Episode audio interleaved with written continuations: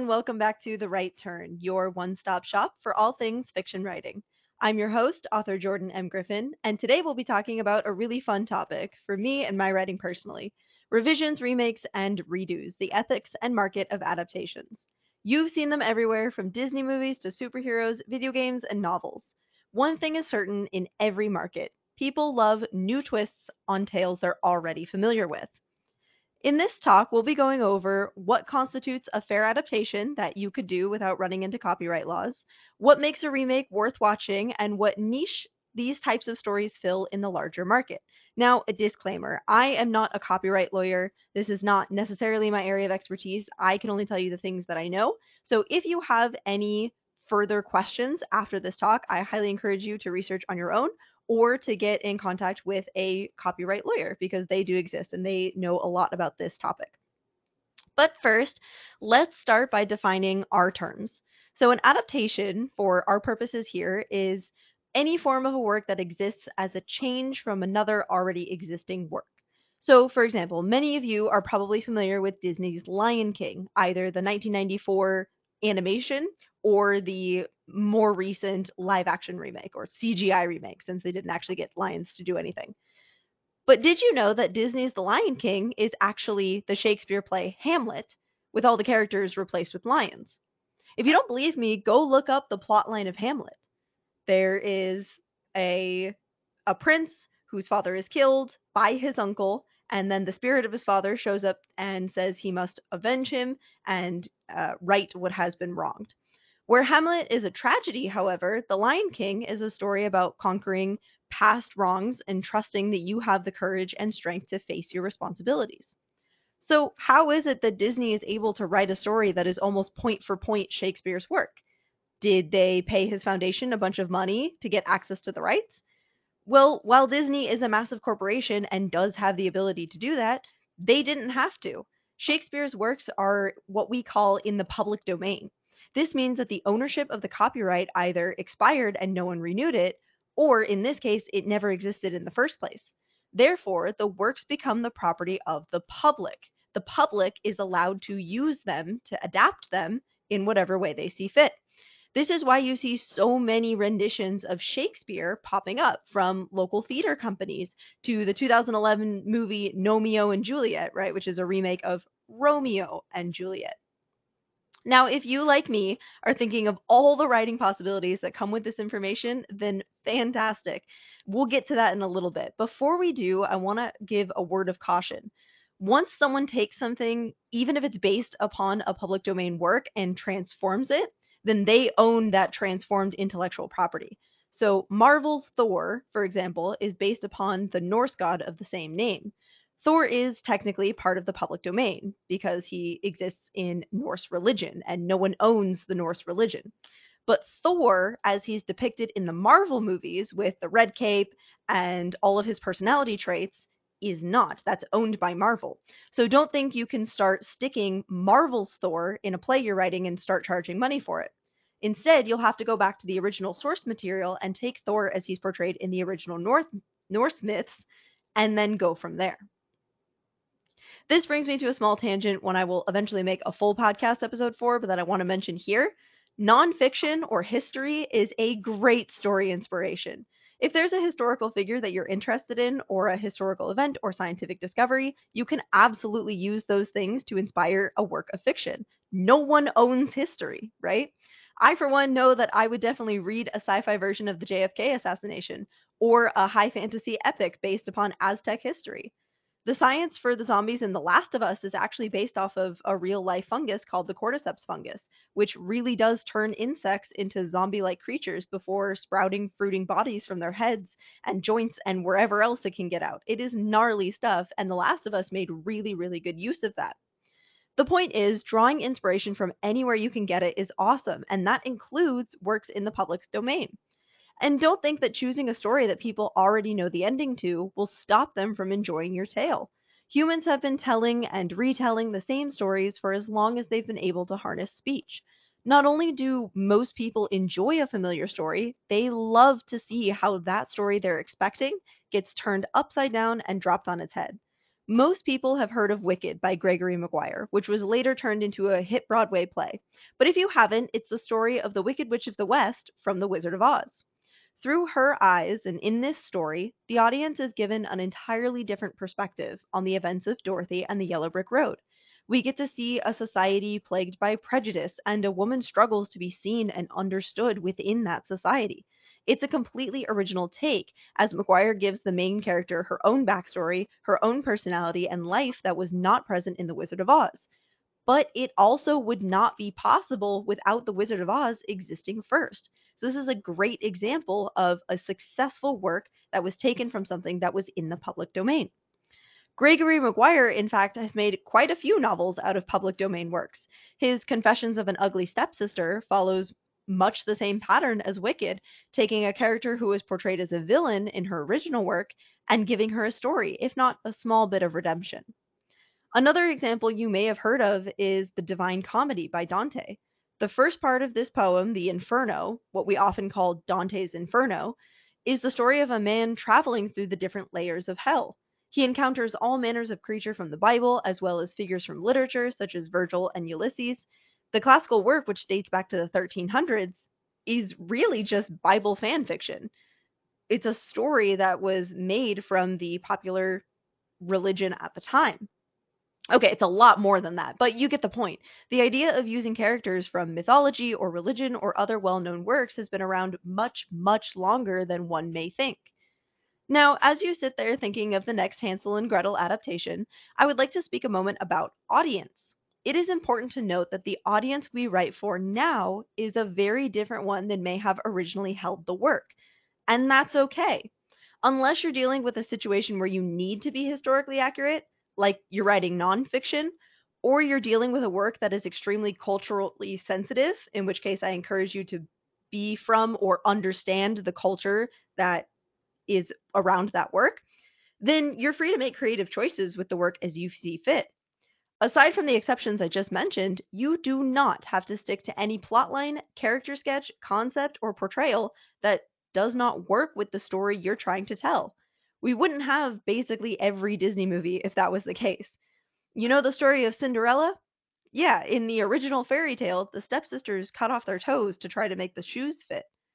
In The Little Mermaid, Ariel sews her feet together in an excruciating attempt to get back to the water before she eventually turns into sea foam story not happily ever after, right? But Disney was not trying to make those harrowing, dark tales of Hans Christian Andersen's era, which is fine because that leaves the door open for someone like Guillermo del Toro to do just that, as he has with his beautiful and inspired and dark Pinocchio remake. Old fairy tales tend to have the message of shut up, get back in line, accept what's been given to you, or else we in our modern society obviously don't agree with that any longer. So it is perfectly acceptable for Disney to make a story with the morals that were acceptable at the time and morals that they wanted people to have at the time. Now, Disney has its own issues, so I'm not saying that I agree with all of Disney's morals and what they stand for. I don't. What I am saying is that it is perfectly okay to know what you want the story to say and to change the pieces that we're saying something else at a different time. In that same vein, it is important to ensure that the stories we tell are still relevant. There should be something, if not many things, that are different about them so they are fresh enough for this new audience. The amount of hatred that Disney's remakes of all their live action movies get is evidence enough that when a remake doesn't have heart, when the makers don't necessarily understand why something is being remade, it can fall flat. Now contrast that with Disney's Maleficent, right? The story of the villain from Sleeping Beauty, which was incredibly inspired and heartfelt and set off a whole trend of villain redemption stories, even though I think some of those, Cruella included, did not need to be made. Dog killed my mother is not a justification for kidnapping and intending to skin puppies, no matter what that movie wants me to believe. Just know what you're making and why you're making it. If you have an adaptation of a Greek myth, for example, go for it. Even if someone else has already done that exact same myth, I encourage you to tell the story you've been wanting to share.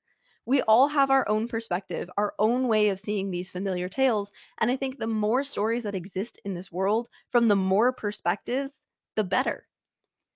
If you're wondering if something you want to work on is in the public domain, it's probably simplest to just Google is story name in the public domain. The answer will come right up. Now, I haven't really found a good catalog of works in the public domain that is as expansive as I would like it, but I'll insert a link in the description of 100 well known public domain works that you should be able to scroll through if you're looking for one to get started. This is kind of where we get Pride and Prejudice and Zombies, right? All of those different adaptations of these books that we know and love. So, once you've found the work you want to make, how do you go about remaking it or adapting it? Well, they're two different words, really. A remake is taking a work and redoing it in the same form and medium it was first published in. So if someone did a sci fi play of Romeo and Juliet, assuming that the plot remains mostly the same, that would be a remake. It's the same story in the same medium, right? Same plot on a stage. If, however, someone made a sci fi novel of Romeo and Juliet, now that would be an adaptation. You've changed the medium in which the work is absorbed. Another way to achieve adaptation is to change the form of the work. So imagine Romeo and Juliet, but now the play is from Tybalt's perspective, or Mercutio's. You would see a whole different world than the original characters did. Even though the medium hasn't changed, it's still on a, a stage, the form has changed. The story is coming to us from a completely different lens, and so it will contain different scenes, different plots. We will understand it emotionally a completely different way. What, for example, might Tybalt be doing in all the time he is not on stage in the original? Those would be scenes that would be explored here, and that would turn into a whole new story by itself. This is a great way to get started, by the way. If you look at a story and ask yourself, what does this character have to say about the way things happened? I usually find myself wondering such a thing about the minor sidekick type characters. I find myself drawn to them. Now, I write very often in this revisionist adaptation vein. My first semester in my MFA program, I wrote four complete short stories surrounding Irish fairy tales. I attempted to write a fifth. It turned into something more like I would make a novel eventually. Um, but four complete short stories looking at modernizing or redoing Irish fairy tales. In one, a woman who finds a changeling on her doorstep does not abandon him. She takes him in and shows him kindness, and when she discovers his Fey heritage, she finds her own son, then takes both boys in as her own. I made this deliberately in response to the traditional Irish lore, which is kill the changelings, leave them in the forest if you have to, right? Get rid of them. For the ancient Celts, a people who lived fiercely and died often, the burden of a mouth to feed, which they didn't consider human, was an unbearable one. For me, in my modern understanding, the connections between a changeling and what we know to be signs and symptoms of autism are unmistakable. And so I crafted my story surrounding the idea that we all, no matter how we may present in the world, deserve love and understanding. The next story I wrote tackled uh, the tale of the Pooka, by Lady Jane Wilde, for those of you who know her. Um, she's Oscar Wilde's mother. So that story follows a fairy creature called the Pooka and his mischievous deeds surrounding a group of millers in a very small village. The original story is told from the point of view of a little boy who interacts with the Pooka and is rewarded for his kindness. It's a do good, get good type of message. When I looked at adapting that story, I wondered what the things might look like from the Pooka's point of view right? He is technically not human. He's a fey creature, and not only that, he's a shapeshifter, and he is long lived. So fey tend to live much longer lives than humans do. So I wondered what he would see when he looked at the situation that he came upon. What ended up happening is uh, this creature who was disgusted by the dismal dregs of humanity that were around him, he was set on showing those people the wickedness of their ways until a small boy came and reminded him that there was still good among those humans. There are still those who care about strangers, who are willing to do the right thing even when it wasn't easy.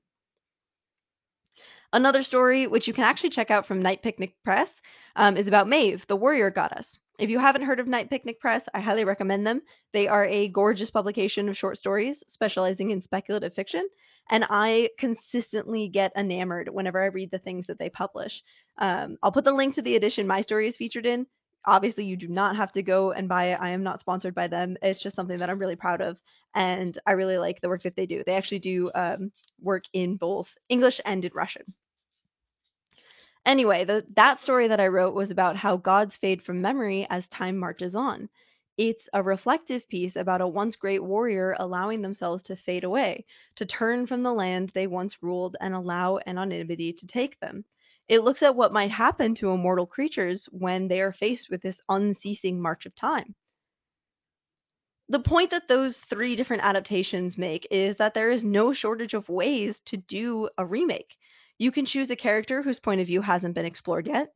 You can change the genre and ask yourself, what would happen if you took this character and dropped them in the modern day? You can change well, you know, what happens if Thor existed in the Wild West? Whatever you choose to do, reach far, reach deep, and don't be afraid to tell the story you're bursting to tell. Let's pivot now to the marketability of adaptations. I've heard some people express fear that redoing a work would make it harder to market, either to get it published as a short story, or to get a novel picked up, or to have a play produced. Now, unless you're running into a copyright problem, which would happen if you tried to redo a work not in the public domain without prior written consent from the rights holder, that could not be farther from the truth. Adaptations are a great marketing opportunity. For those who don't know, when you pitch a book to an agent or an editor, they will often ask you for comparables basically what books exist in the world that are similar to yours. They'll want between two and three of those so they can kind of get an idea of where your book fits in the market. Um, and a lot of times the agent will judge your book based on the comps that you give. Well, if you have an adaptation, half your work is done for you, right? A really easy comp if you have an adaptation is just to say exactly what it is. This is a high fantasy retelling of the War of the Roses, which is Game of Thrones. Or this is a revisionist take on Lucifer's role in the Angel War. That's Paradise Lost. There are no shortage of ways to pitch a remake, and I must admit that most of the times I've heard people say, oh, this is a sci fi version of such and such, or oh, this is a revisionist version of such and such. I've been very intrigued, not only to see how they treat the source material and the ways that they draw the parallels between the source material and the modern day, but also just to see their own spin as a writer. How do they imagine these characters? How do they draw the world? Not only that, but it is best to be honest about what you have. I mean, first, it's a great marketing tactic, like we just said. And second, if you have an adaptation, that is not something that is going to stay hidden. There will be someone somewhere who will know the work that you're redoing. Embrace it make it part of the process so that any changes you make become a part of the story rather than just something you stumble onto accidentally. Or worse, something that you try to hide. Now, I know I've mentioned this before, but I'm going to mention it again. Remakes are different than plagiarism, but I still feel the need to talk about that briefly here. When we talk about adaptations and redos, we're talking about work that you have access to either because you've obtained permission from the rights holder, which should be done in writing if that is the case, or you are working with material that does not have copyright, which is then where it exists in the public domain. Plagiarism is when you take someone's work, their ideas, characters, plot, or other element of story, and make it completely your own. That's not permissible and is punishable in a plethora of different ways depending on the circumstances. Don't do it especially because there are hundreds of thousands of stories that have yet to be told. And I, for one, am so interested in the story that you have to tell. Okay, I hope this episode has been useful to you, and thank you so much for listening. Please feel free to go back, pause, or replay any part you want to hear again. If you really liked the episode, leave a review or share it with someone else you think would be interested to learn about adaptations. If you're interested in telling us a story about your own writing experience, share your work with us, or you just want to say hi, you can send an email to writeturn at gmail.com. That's W R I T 3 T U R N at gmail.com, or you can click the link in the description of this episode. If you'd like to engage with the community in other ways, you're welcome to subscribe to the newsletter at jordanmgriffin.com, which will tell you when new episodes come out. In addition, I have an Instagram, which will let you know when I upload videos. Link will be in the episode description with everything else. As always, I wish you all the best in your own writing. Have a great day, and if it's not a good one, I hope that the next one is better. See you next time.